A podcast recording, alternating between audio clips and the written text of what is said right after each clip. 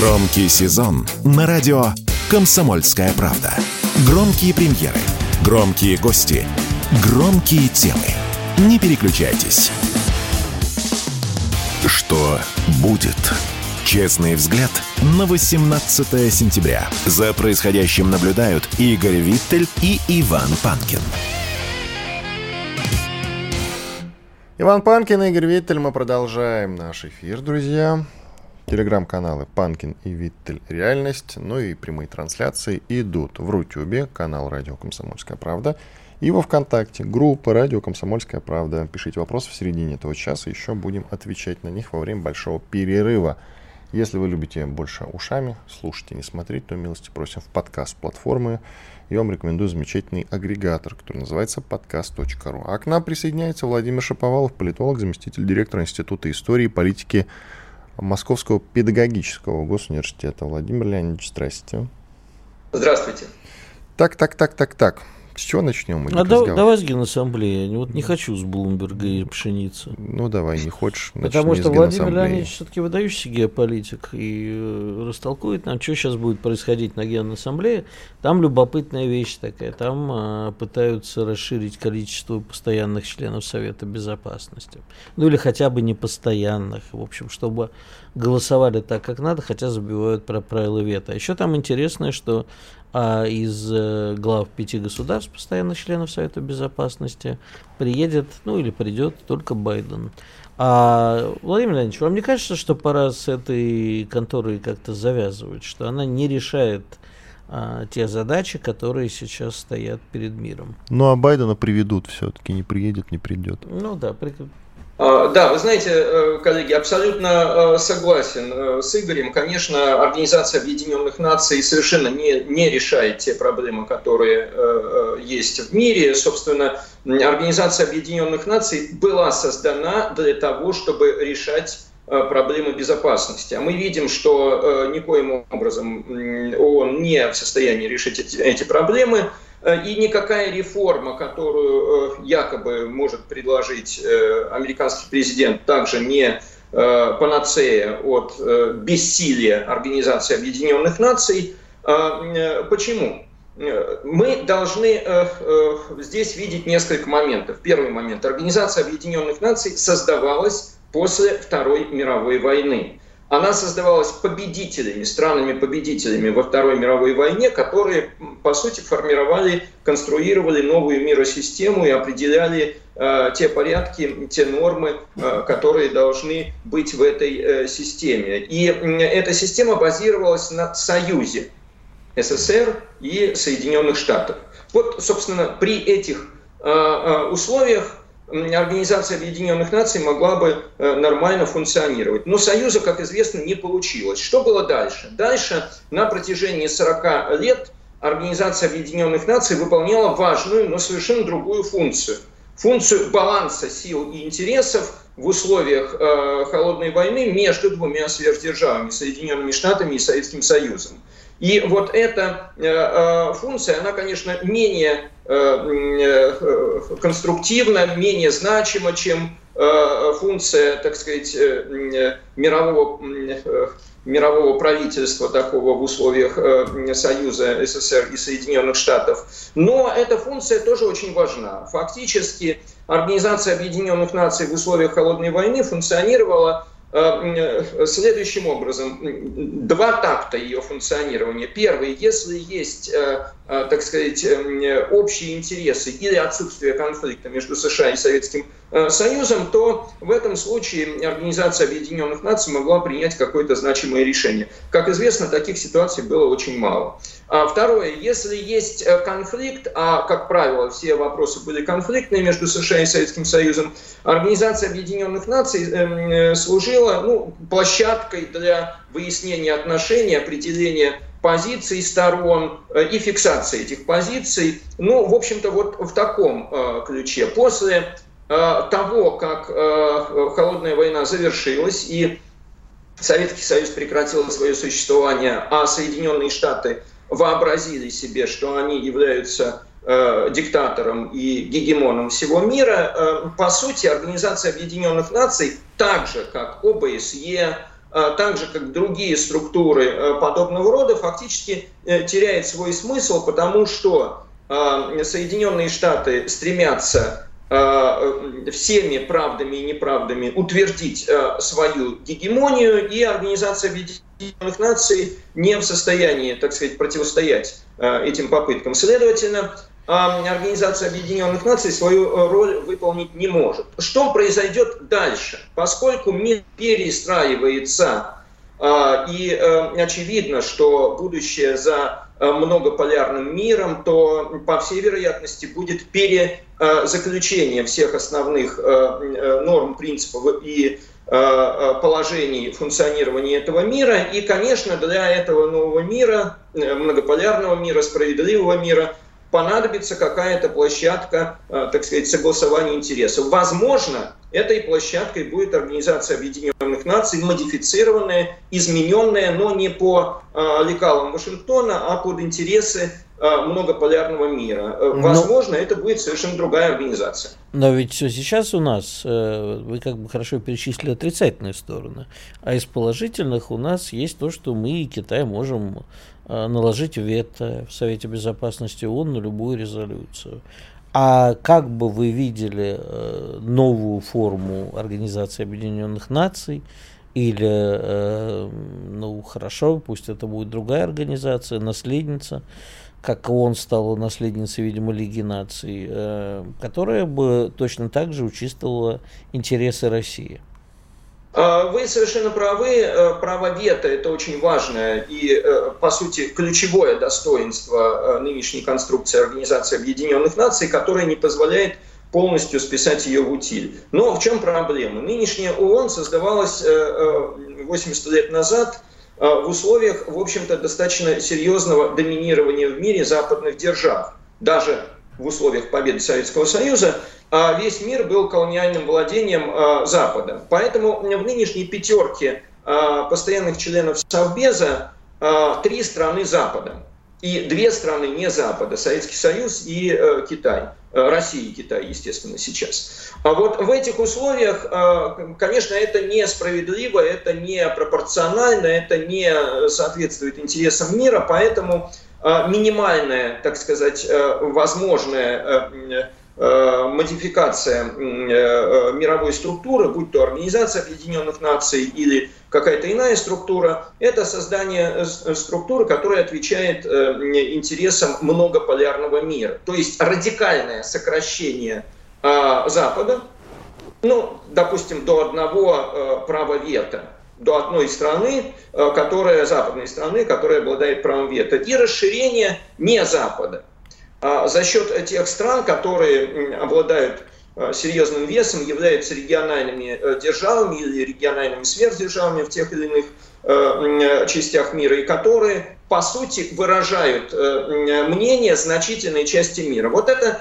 самая минимальная, так сказать, реформа, которая позволит соответствовать нынешним интересам. Что касается права вето, то, конечно, оно должно быть сохранено, поскольку оно является гарантом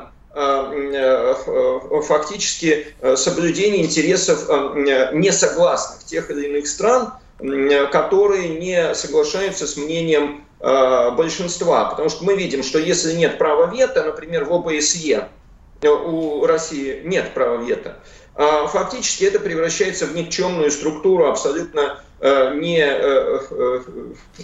выражающую, не защищающую интересы своих членов. Владимир Леонидович, а скажите, пожалуйста, вот сейчас, исходя из сложившейся на фронте ситуации, исходя из последних там раундов всех переговоров, которые состоялись, в том числе G20, как вы видите дальнейшее развитие событий? Особенно, да, после визита нашего дорогого друга Ким Чен Ына в Россию, который продержался тут 6 дней. Это, в общем-то, для государственного визита это очень большой срок. И довольно из Вушанки и с бронежилетом, и с комплектом мини-дронов поехал, значит, обратно в Северную Корею. А какие дальнейшие шаги предпримут сейчас государства, участвующие во всем этом? Но прежде всего необходимо подчеркнуть, что на наших глазах происходит серьезная переконфигурация мира, и последние так сказать, решения в рамках тех или иных организаций об этом свидетельствуют. Например, существенное расширение БРИКС.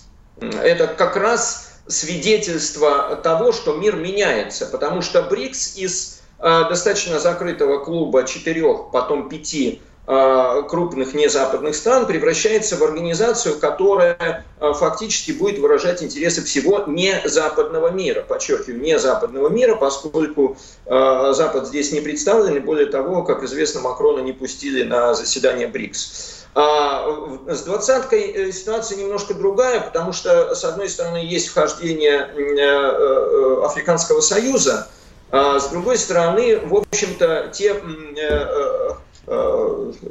та ситуация, которая касается большой двадцатки, она все-таки не совсем завершающая, окончательно решена, поскольку, конечно, здесь даже после вхождения Африканского Союза, будущего вхождения Африканского Союза, который, очевидно, будет балансиром Европейскому Союзу, тем не менее, в большой двадцатке явно преувеличен уделенный вес западных стран. Соответственно, его нужно приводить в некое соответствие. И вот в этом смысле то, что мы наблюдаем сейчас, это следствие конфликта Запада с Россией.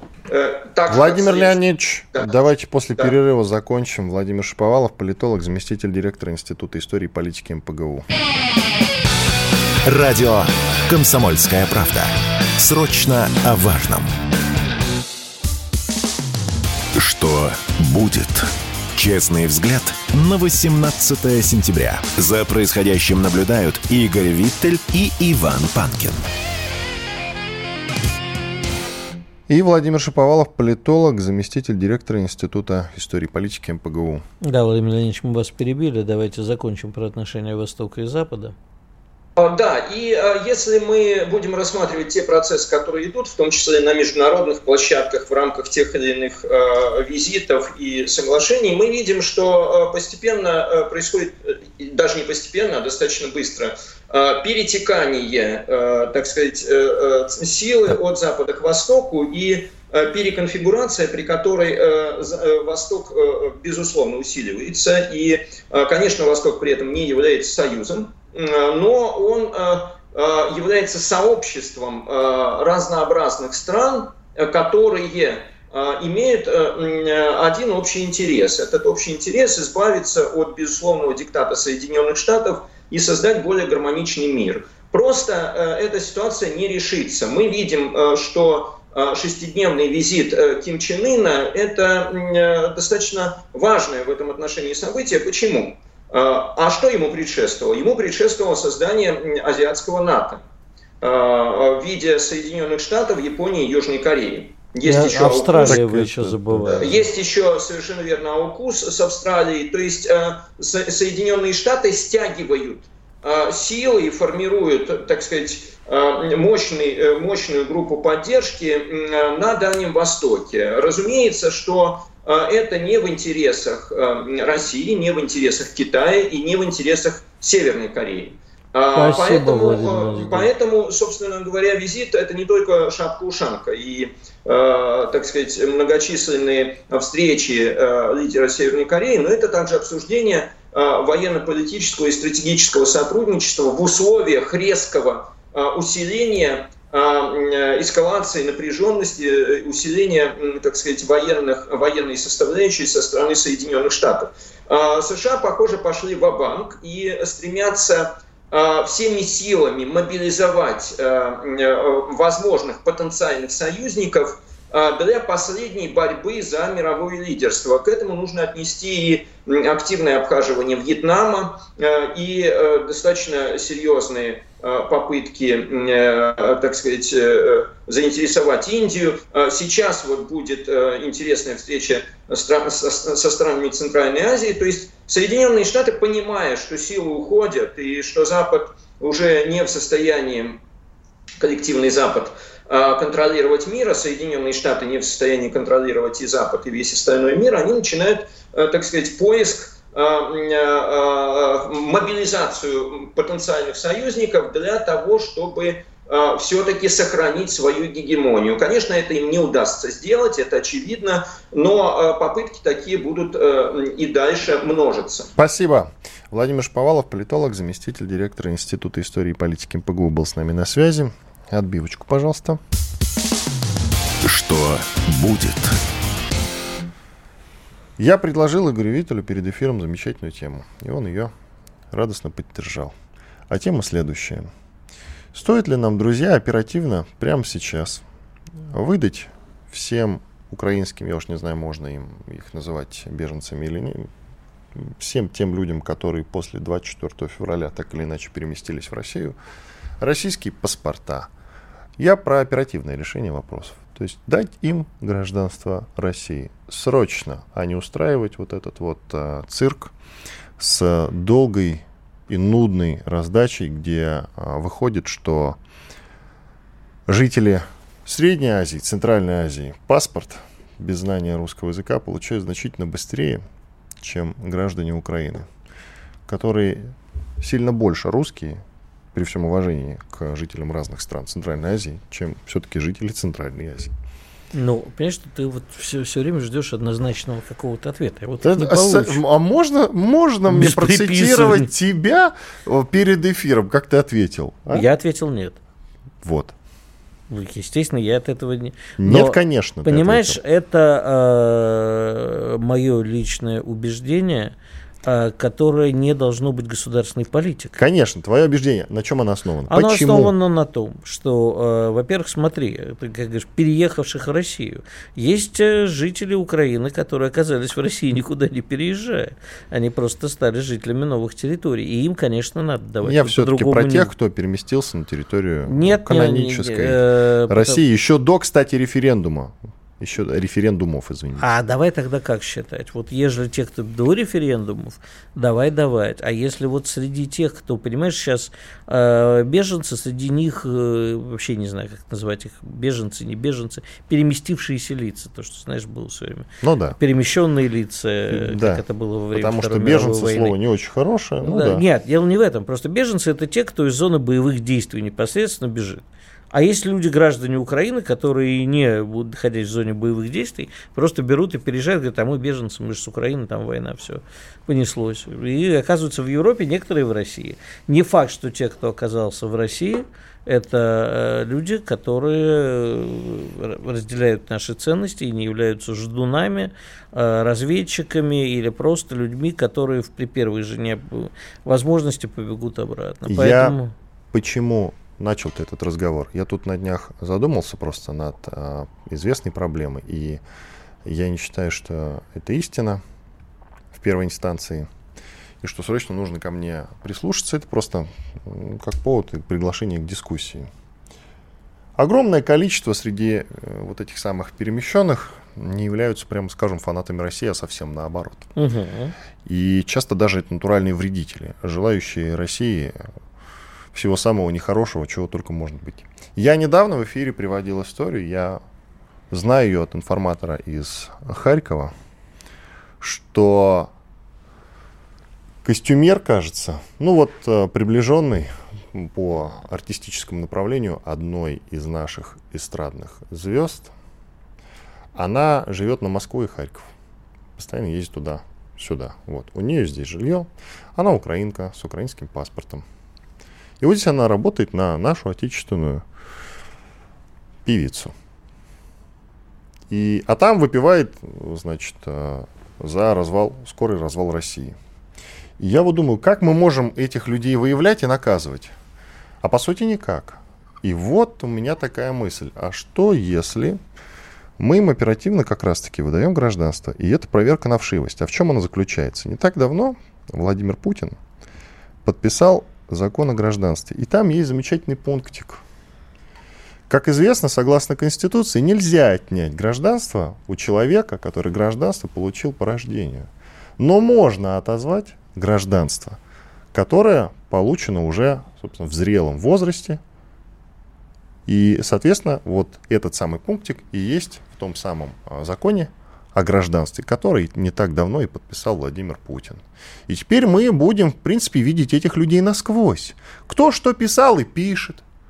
в своих соцсетях, ну и так далее и тому подобное. Кто что говорит. Что нам мешает так смотреть за ними? Да, собственно, ничего. Ну вот у нее украинский паспорт. Ну ты ей скажешь... Соцсети-то ее видны? Да, хорошо. Ну ты ее выдворишь из России, и что? Запретить въезд в Россию. Ну, видишь, этот момент как-то не контролируется сейчас. И у нее есть паспорт, и она ничего не боится. Я запутался уже. Значит, смотри, я понимаю, что мое нет, оно закрывает огромному количеству людей, которые действительно хотят быть гражданами России, дорогу в Россию. Мое нет относится только к тому, что решать быстро и оперативно. Если у нас нет возможности проверить человека насквозь, то гражданство давать не надо. Да, мы оказались в такой ситуации. Понимаешь, сейчас вообще непонятно, а что делать с теми, у кого есть российское гражданство, которые родились в стране, люто ее ненавидят и ее покинули. Отнять гражданство мы не можем. О них мы периодически говорим. Давай про украинцев. Но они приносят больший вред, чем некоторые украинцы, которые, может быть, ждуны. Смотри. В силу того, что на Украине действует закон, согласно которому двойное гражданство запрещено. И чтобы получить российское гражданство, а они здесь встанут перед выбором. Есть, да, нужно отказаться от украинского. Да, обязательно, конечно, конечно. Ты это говоришь, понимаешь, я не хочу обижать весь украинский народ целиком, уж прости, дорогой, но они могут за русский паспорт продать мать родную. Но будет понятно уже, человек будет абсолютно прозрачен, он уже не сможет хаять Россию, если он с украинским паспортом спокойно, и они это делают. Хают, обзывают, выпивают и так далее, против России делают все, что угодно, то, получив российский паспорт, они этого уже делать не смогут. Только будут чехариться. Ну, не знаю, как чехариться. А здесь человек, который услышит, как они что-то там нашептали про Россию в общей компании, может доложить куда следует, опасно тихориться, даже тихориться. И тогда гражданство отзовут, и он вообще без паспорта останется и отправится в известном направлении. На Украину, в Испанию, Италию, куда угодно, уже как беженец. Они, зачем вообще был украинский паспорт, ради чего они все затевали? За безвизовый въезд в Европу.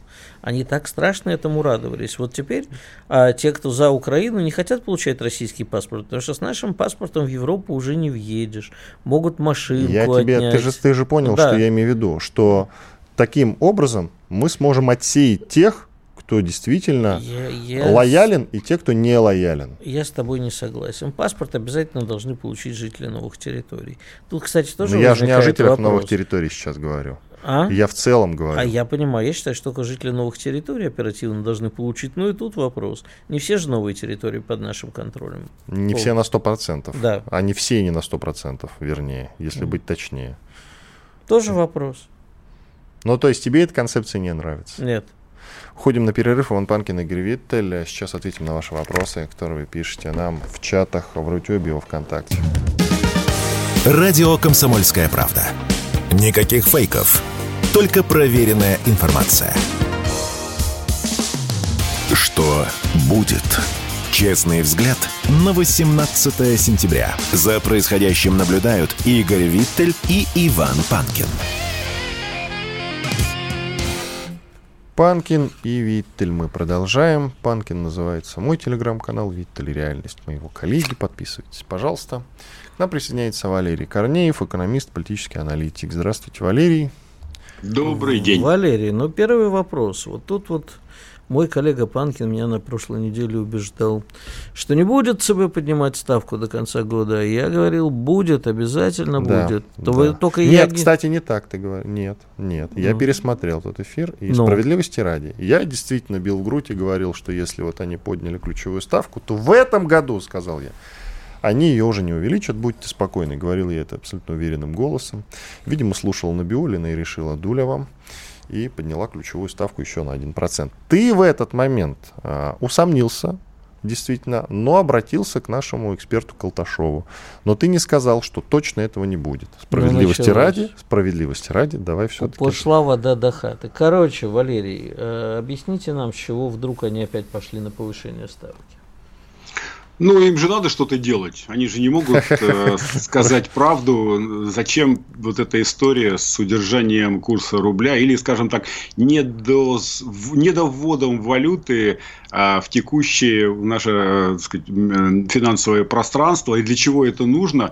В любой непонятной ситуации повышай ключевую ставку. Нет, вы знаете, вот почему я с большим скепсисом отношусь к мнениям чистых экономистов, которые всегда комментируют различные происходящие события в, так сказать, на высшем уровне изменения экономических параметров, ровно потому, что чистые экономисты, они, к сожалению, не понимают, что экономика – это все-таки некое ответвление политики, или, точнее, это симбиоз. Не зря мы в институте в свое время изучали политическую экономику, да, политэкономию. А сегодняшние экономисты могут максимум, чистые экономисты, которые получили чистое экономическое образование, не работали ни в каких больших структурах, в органах управления, там, в госкорпорациях, они могут неким образом комментировать то, что происходит, например, там, на рынке, так сказать, картошки, да, там, или где-нибудь в той сфере, где они являются узкими специалистами. Да и то, я бы сказал, что они не учитывают, 40-60% исходной информации, которая абсолютно необходима для реализации вот той схемы комментирования или той схемы экспертизы, которую они проводят. Но они же должны что-то говорить, они на этом деньги зарабатывают. И поэтому, так как они профессиональные комментаторы, профессиональные эксперты, поэтому они комментируют, экспертируют. Ничего, что там экспертиза никакого отношения к реальности не имеет, и потом это подтверждается. Но это не важно, они же каждый день комментируют, и поэтому никаких претензий к ним нет. А задачи-то они какие таким способом пытаются решить? Задачи у них простые. Они выступают в качестве экспертов, повышают свою значимость. Нет, я про Центробанк. Деньги. Про Центробанк. Про Центробанк можно сказать следующее, что, на мой взгляд, вот я, так сказать, немножко так прошелся по чисто экономическим экспертам. Я с уважением отношусь к экспертам, которые действительно имеют опыт работы в таких крупных структурах, в том числе политических или госкорпорациях. Почему? Потому что на примере того своего собственного опыта, который переживали, и я, например, тоже переживал в свое время, когда я работал в этих структурах, кроме экономических параметров существуют еще параметры необходимости внесения в общественный дискурс той информации, которая должна объяснять, что происходит, но при этом не должна освещать реальность и давать возможность всем остальным к этой реальности, так сказать, прикоснуться и относиться. Вот, например, в частности, мое предположение, я у себя в телеграм-канале «Универсализм Корнеева» это разложил. На мой взгляд, сейчас происходит следующая ситуация.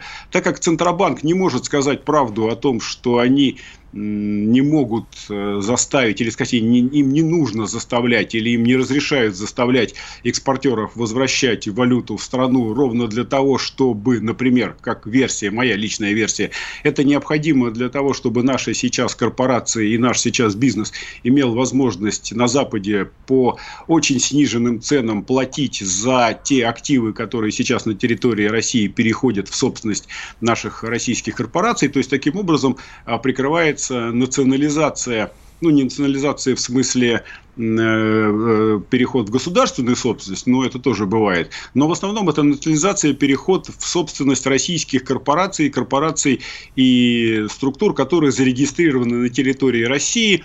То есть происходит национализация в смысле национализации нашего бизнеса. И этот бизнес постепенно выкупает огромное количество активов. Вот посмотрите, проскакивает постоянно, что сеть магазинов перешла в собственность российского покупателя, а сеть каких-то других, заправки какие-нибудь, или химический завод, или еще что-нибудь. Очень, за последние 3-4 месяца это информационное поле очень, так сказать, насыщенное, участилась эта информация. А у меня всегда вопрос возникает, а чем они платят за то, что они покупают со скидками, официальными скидками 50%, да еще 10% в этом случае поступает в бюджет Российской Федерации. И у меня на это есть очень такой простой, на мой взгляд, логичный ответ. Это вот как раз те валютные средства, которые были выведены за территорию Российской Федерации, которые не возвращаются к нам. И из-за этого сейчас этот курс бьется, так сказать, о планку 100 рублей за доллар. И как только наши корпорации и наши предприниматели национально ориентированные выкупят у западников то, что они могут выкупить, а то, что те не соглашаются продать, будет просто переведено в собственность Российской Федерации. Я имею в виду, если частная собственность, это там какие-то ранее построенные новые предприятия или новые бизнесы, их надо выкупать. А те, которые были приватизированы с нарушениями, они были все приватизированы с нарушениями, но их не хотят продавать за адекватную цену. Там те предприниматели, которые надеются на английское право, там, понятно, на то, что их защитит какой-то дядя Сэм и так далее, тем просто наша прокуратура предъявляет претензии о том, что они в свое время, там, в 92-93 годах, как это вот было недавно с химическими заводами, были неправильно приватизированы, не тот орган выдавал разрешение на приватизацию, надо было, чтобы федеральный орган выдавал, а выдавал региональный. И на этом основании в течение полутора месяцев крупнейшие предприятия переходят в собственность Российской Федерации. Мне кажется, что вот этот такой процесс, его же нельзя официально на политическом уровне озвучивать, и поэтому Набиулина является таким козлом отпущения, которая вынуждена что-то такое говорить. Она же не может молчать просто. Поэтому она что-то такое говорит.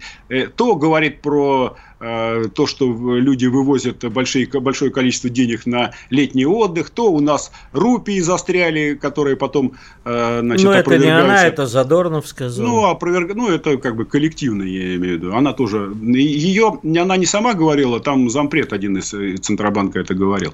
И многие другие различные объяснения. И я в том же ряду вижу повышение ставки на 1% ровно потому, что ничего не делать она не может, а что-то делать надо, и поэтому давайте повысим ставку на 1%. И вот это все объясним вот этими длинными словами, которые во всех телеграм-каналах и в средствах массовой информации тщательно по словам разбираются, аргументация разбивается, экономические эксперты говорят, что это все неправда, не соответствует действительности. Конечно, не соответствует, но это не же сказано. Не все, кстати. Не все, некоторые, да, некоторые и говорят, многие что... Многие поддерживают действия Набиулиной. А как малый и средний бизнес будет вот на такой ставочке работать? Я думаю, что очень надеюсь, что вот этот процесс национализации будет еще длиться не очень долго, но, по крайней мере, до конца года, мне кажется, он все-таки должен закончиться, потому что это все-таки конечный процесс. И ставка, и курс вернется на осмысленные цифры, там порядка 85, например, а курс и ставка там 7-8. Надеюсь, что как человек, который имеет отношение к экономике и все-таки, получал образование как финансовый стратег, да, я понимаю, что наша экономика длительное время при ставке выше 10% существовать может только в состоянии стагнации. Нам это крайне невыгодно, и поэтому, в общем, для того, чтобы экономику разгонять, у нас был большой импульс экономики в начале года, когда Мишустин выдал практически огромные, чуть ли не 50% своих расходов правительства в течение января. И, кстати, это неким образом подтверждает мой анализ, ровно потому, что в течение января и половины февраля было выдано практически 50% государственных расходов на покупку того или иного оборудования, на госзаказы. И эти деньги были мгновенно переведены в валюту там, где это было нужно, по очень комфортному курсу. И были закуплены сырье, оборудование и так далее и тому подобное. А дальше уже начался фактически разгон курса до 100. Для того, чтобы, собственно, не для того, чтобы, а вот как по факту получилось из-за того, что нехватка валюты, в общем, и, на мой взгляд, у меня есть логичное объяснение, почему происходит эта нехватка валюты, и почему политическое руководство, экономическое руководство и Мишустин не хотят заставлять экспортеров возвращать значительную часть валютной выручки обратно в Россию. Спасибо. Валерий Корнеев, экономист, политический аналитик. Напомните, пожалуйста, еще раз название вашего телеграм-канала. Мы все с удовольствием на него подпишемся. Универсализм Корнеева. Все, всем замечательные рекомендации. Спасибо большое. Еще раз повторю, что Валерий Корнеев, известный экономист, был с нами. Я надеюсь, остался доволен. А мы сейчас сделаем небольшой перерыв. После этого вернемся в эфир и продолжим. Будем говорить, среди прочего, про Лаймочку, нашу любимую Вайкуле. Она, по-моему, еще не признана иноагентом. И это правильно, потому что в России, насколько я Знаю, у нее никакого имущества нет, поэтому это абсолютно бессмыслица, если ее назначат. Как и Гордона, украинского журналиста, это будет как минимум странно. Громкий сезон на радио «Комсомольская правда». Громкие премьеры, громкие гости, громкие темы. Что будет? «Честный взгляд» на 18 сентября. За происходящим наблюдают Игорь Виттель и Иван Панкин. И действительно, Иван Панкин и Игорь Виттель, финальная часть нашего сегодняшнего выхода. Обсудим очередное заявление, довольно интересное, от артистки Лаймы Вайкуле. «Еще не вечер». Помните все песни? «Еще не вечер», еще не вечер». Ну. «Я вышла на Пикадилли». Итак, она вновь полностью и безвозвратно разоблачила Советский Союз, ну и Россию до кучи. «Я, — говорит, — не стала благодаря Советскому Союзу артисткой. Я стала благодаря своей бабушке, которая пела в церковном хоре. Благодаря судьбе своей. Никакого отношения тут не имеет Советский Союз». И далее, ключевое, они, имеется в виду Советский Союз, кроме плохого, ничего мне хорошего не дали. Это такое выдуманное, что Советский Союз мне что-то дал. Так как Игорь Виттель у нас... Из артистической среды. Мало того, что специалист по артистам, он как раз концертными делами в 90-е занимался, он нам сейчас и расскажет. Правда, он мне запретил ставить вопрос, врет Лайма Вайкуле или не врет. Нет, это просто это не вопрос, вранья или не вранья. Но это соответствует действительности? Да не, слушай, ну хорошо, что сюда, есть слово истина? Тебе. Что расскажу. Значит, Игорь Виттель есть истина в первой инстанции конечно, сейчас. Нет, конечно. Я просто тебе два пункта. Первое. Ну вот ты можешь себе представить, я не дай бог не сравниваю, что вот Led Zeppelin сказал, мы ничего не получили от Англии. Или Sex Pistols сказал, вот мы ничего не получили от Англии. Или получили от Англии.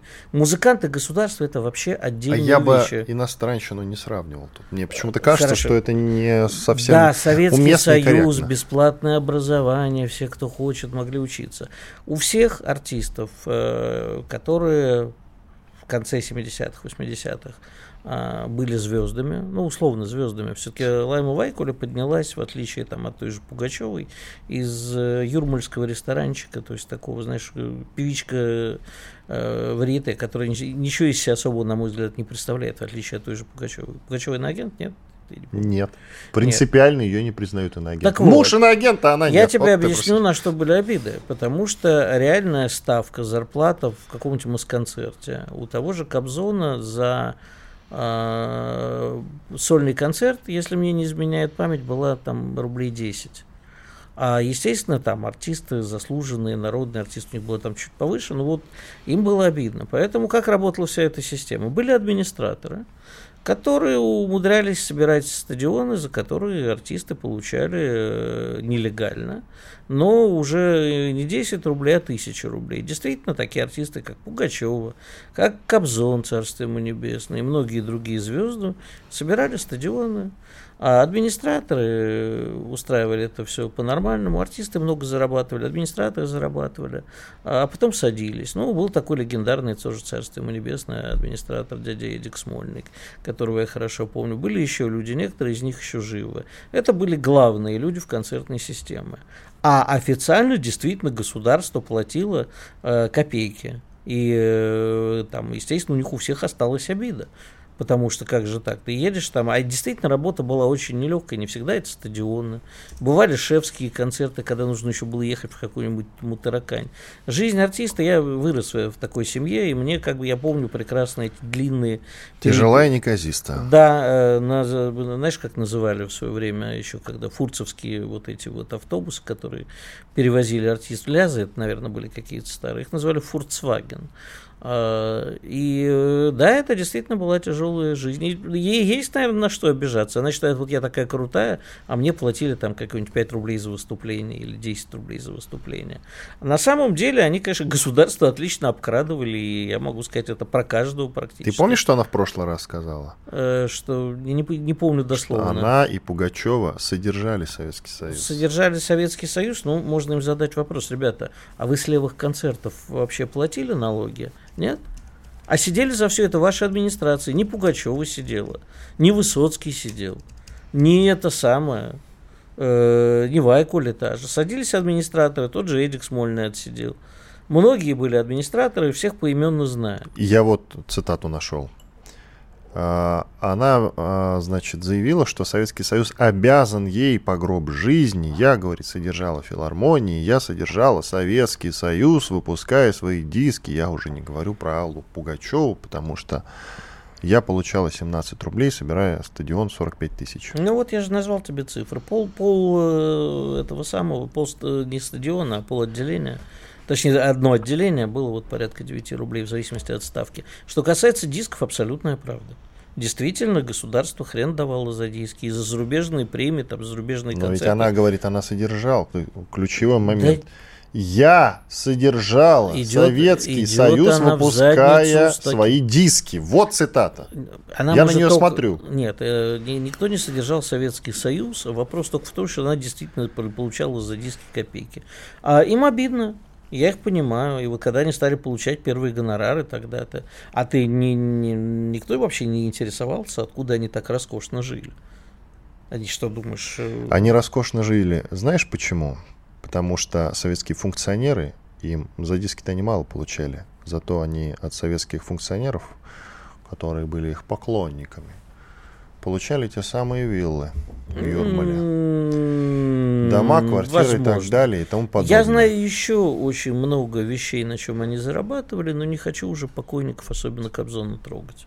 Да, причем Кобзон? Кобзона не надо. Вот. Давай лучше к другим новостям. Взял и задел Кобзон. Нехорошо. Почему? К другим новостям.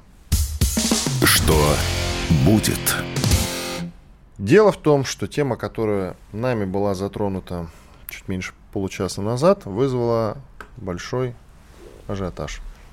И мы, в силу того, что это последняя часть, должны подвести итоги. Я предлагаю все-таки эту тему, что называется, добить. Я по поводу паспортов украинцам. Итак, давай не трогать новые территории. Новые территории, безусловно, жители их, я имею в виду, должны получать оперативно российские паспорта без всяких задержек и проволочек. Я ведь совсем не об этом. Ты тему в эту сторону, пожалуйста, не уводи. Итак, я начал с того, почему бы нам действительно оперативно не раздать паспорта всем тем людям, которые называются перемещенными, а по сути беженцы из Украины, которые сейчас находятся на территории Российской Федерации, которую можно считать канонической территорией, я имею в виду, допустим, вот возьмем Белгород, Москву и другие города, в огромном-огромном количестве. Они ездят на автомобилях с украинскими номерами, паспорта у них тоже украинские. И я почему предлагаю этим людям оперативно, без проволочек, раздать паспорта? Сильно оперативнее, чем паспорта, мы раздаем жителям Центральной Азии, чтобы они на стройку-то поскорее устроились. Но... Почему? Потому что среди этих людей много вредителей. И, по моему скромному мнению, этот момент поможет нам отделить мух от котлет. То есть те люди, которые ничего хорошего России не желают, свалят отсюда к чертовой бабушке. А те, кто лояльны, останутся. А если вдруг среди тех, кто останется и получит паспорта, будут не лояльные, а перевертыши, которых принято нынче называть ждунами, мы это очень быстро узнаем, потому что они где-то проговорятся, где-то что-то в соцсетях напишут на эмоциях не то. Это будет видно. И я как раз пример приводил, что на Украине двойное гражданство запрещено. Если ты получаешь другое от украинского паспорта, будь милостив, откажись. Это закон. У нас действует другой закон, который недавно подписал Владимир Путин. Ну, как недавно, плюс-минус год назад. Закон о гражданстве, где есть пункт, согласно которому человек по Конституции, мы все помним, по Российской Конституции, не имеет права лишаться гражданства, если оно, гражданство, получено с рождения. А вот если оно получено в зрелом возрасте, то если вдруг он хаит Россию, у него паспорт можно отобрать. И вот тут-то мы сразу разберемся, ху есть ху. То есть, и, кстати, с номерами. Вот я тебе в перерыве потом хороший пример привел. А как номера связаны с паспортами? Подожди, ежели б та барышня, которая подорвала Дашу Дугину, ездила на автомобиле с российскими номерами, она шиш бы оперативно покинула территорию нашей страны. Ну, пусть бы она не ездила на машине с украинскими номерами, как это с паспортами связано. Я тебе отвечу. Я и про номера, и про паспорта. А что ты скажешь всем тем людям, которые годами бьются и которые имеют право на российское гражданство и не могут его получить? В смысле, украинцы? Нет, не обязательно украинцы. Полно людей, которые были рождены в Советском Союзе. Потом у них так сложилась жизнь, что они не могут получить. Которые сейчас до сих пор стоят в очереди. Да. Я им скажу, что это проблема. Это первое. Второе. Ради того, чтобы, как ты говоришь, разоблачить вот этих вот, тогда мы сможем у них отнимать паспорта, непонятно зачем давать, чтобы потом отбирать. Нет, подожди, тогда хотя бы будет какая-то система проверки. Отлично. Понятная. Но вместе с теми... А сейчас эти люди как кто на территории России? Иванечка, сейчас, подожди, дорогой. Вот ежели этим людям дать паспорта, а это будет означать, что мы, в общем-то, на себя возлагаем всю ответственность, и социальную, и сейчас пенсии. Мы что, ничего не возлагаем? Они как кто здесь? Нет, подожди, люди, которые не имеют российского гражданства, и, допустим, как ВНЖ или ПМЖ, не знаю, что у них, разрешение на пребывание, мы не платим им деньги, мы не платим за них страховки, они их сами покупают, мы не платим им пенсии, мы не выплачиваем им материнский капитал. Я думал, что мы все объединены или пытаемся объединиться под идеей русского мира. Я так думал, я ошибался. Это правда, но нужно все-таки в этот русский мир пускать не всех, не надо туда пускать врагов. А для этого значит, что должна быть... А откуда в том-то и дело мы снова упираемся в этот момент? Кто враг? Откуда мы знаем? Ну, ты же вот говоришь, не давай отбирать паспорта у тех, кто хает Россию. Я вообще не понимаю, нет такого юридического определения «хает Россию». Написал, что он не согласен со спецоперацией в соцсети. Украинскую аватарку повесил, все, до свидания. Ну, знаешь, флаг я имею в виду на аватар. Что знаешь?